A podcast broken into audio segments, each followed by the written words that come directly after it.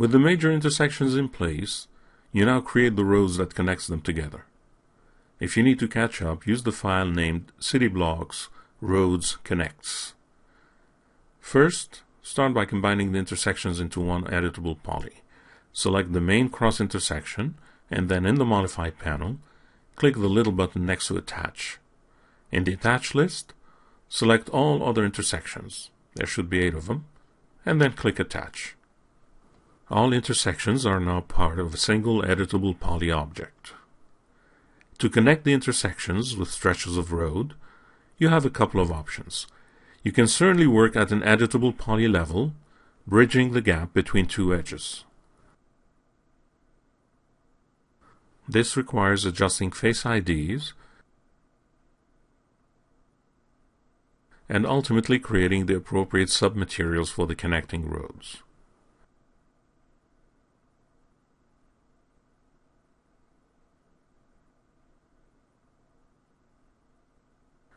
However, this approach would require that you apply a Unwrap UVW modifier to adjust mapping coordinates on the selected roads. You start by applying a planar map from top, Z projection, and then you adjust the cluster. In this case, you can use freeform mode and scale the cluster vertically by holding Shift-Alt. Not a hard task by any means, but one that requires a bit of fiddling. Once all connecting roads are created, you can convert the object back to an editable poly to make the UVs. There's also an alternate workflow to achieve the same results. You will learn about it, and then you can decide which approach works better for you. Reopen the same file without saving it, and attach the intersections the way you did before.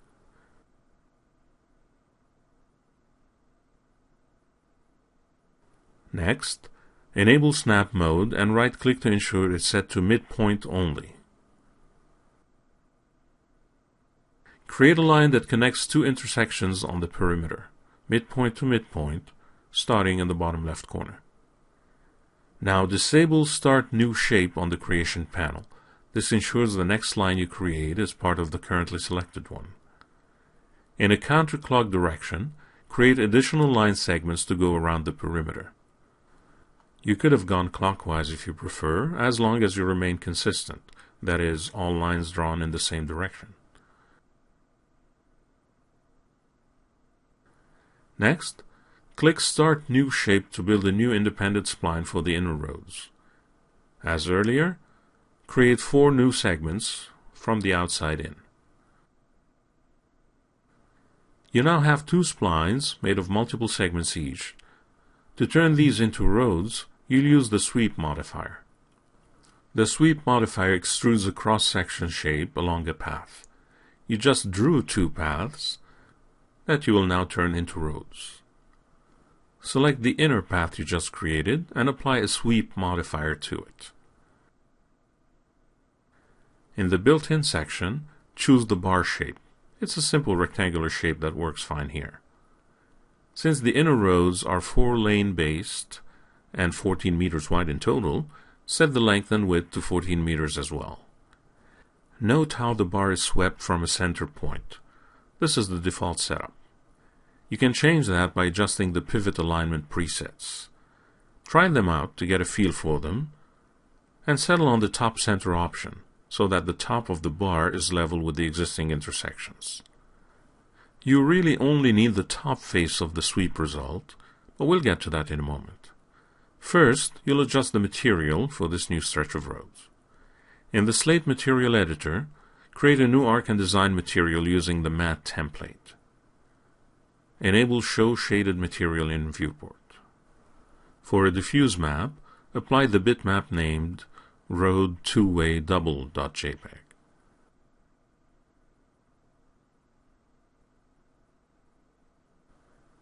If you were to apply the material to the swept object at this time, you won't be able to see it in the viewport just yet.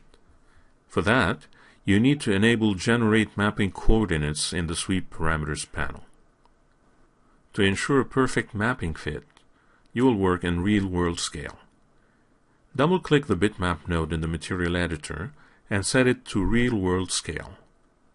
Now change the width and height to 14 meters, as these are the dimensions of this stretch of road in the real world. Finally, enable real-world map size in the sweep modifier panel. The mapping size is now correct, but running in the wrong direction. In the bitmap coordinates rollout, change the W angle to 90. The texture is now a perfect match.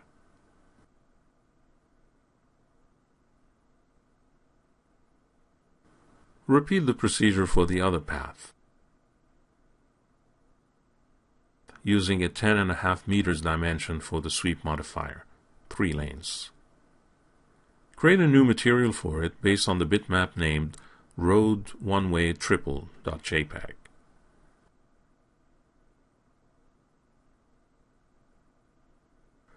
Apply the material to the swept object Set the map in real-world scale of 10.5 by 10.5 meters, and make sure it is set to generate mapping coordinates in real-world scale, and the angle to 90 degrees. Depending how you drew the original path, the solid line divider may be in the wrong place. It should be to the outside of the city block. If it is on the inside, then simply change the W angle from 90 to minus 90 degrees.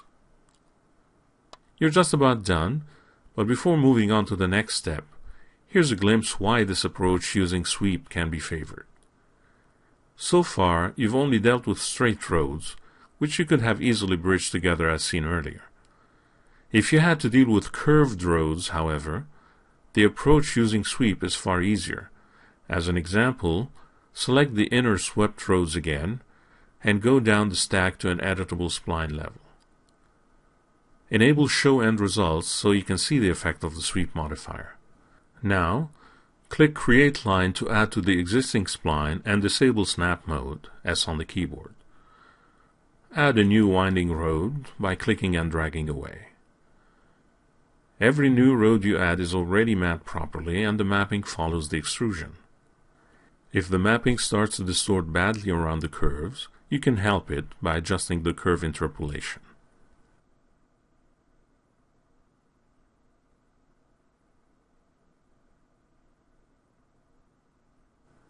When you're done, go to Spline Subobject mode, and then select and delete any added or unwanted roads.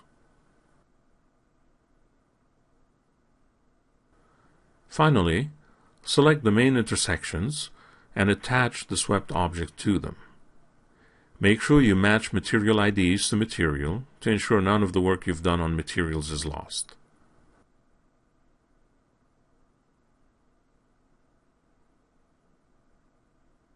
Go into vertex mode and in side view, select all vertices that are underground.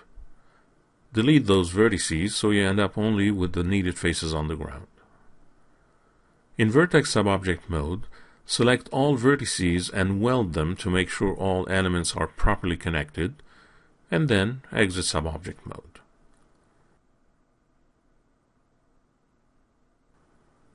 Go into the Material Editor and select and delete all nodes. Using Pick Material from Object, click the object in the scene. Note the newly created multi-sub-object material that now includes the two new submaterials applied to the roads. If you want, you can minimize the Arch and Design material nodes. To minimize multiple nodes simultaneously, first select them and then use View open close selected nodes. You can then rearrange the layout using the Layout All vertical button. One last thing remains. You may still need a few tweaks at the mapping coordinates level. In some areas where intermittent lines show, there may be an abrupt cut of one of the lines. It probably won't be a major issue in most cases, but you can make these corrections at an unwrap UVW level if you feel you need to. With the road selected, apply an Unwrap UVW modifier. Go to Polygon mode and select the road stretch you want to adjust. Remember the F2 key that toggles shaded selection on or off. You may want to temporarily disable shaded mode in order to see how mapping is going to affect this area. Open the UV editor and zoom back until you see the selected face. set the working mode to freeform. Hold Shift to constrain the movement, and drag a right corner to get rid of the partial intermittent line. Do not overdo it, as you don't want to distort the image too much. Intermittent lines need to remain consistently scaled. Repeat this procedure to any other polygon that needs tweaking.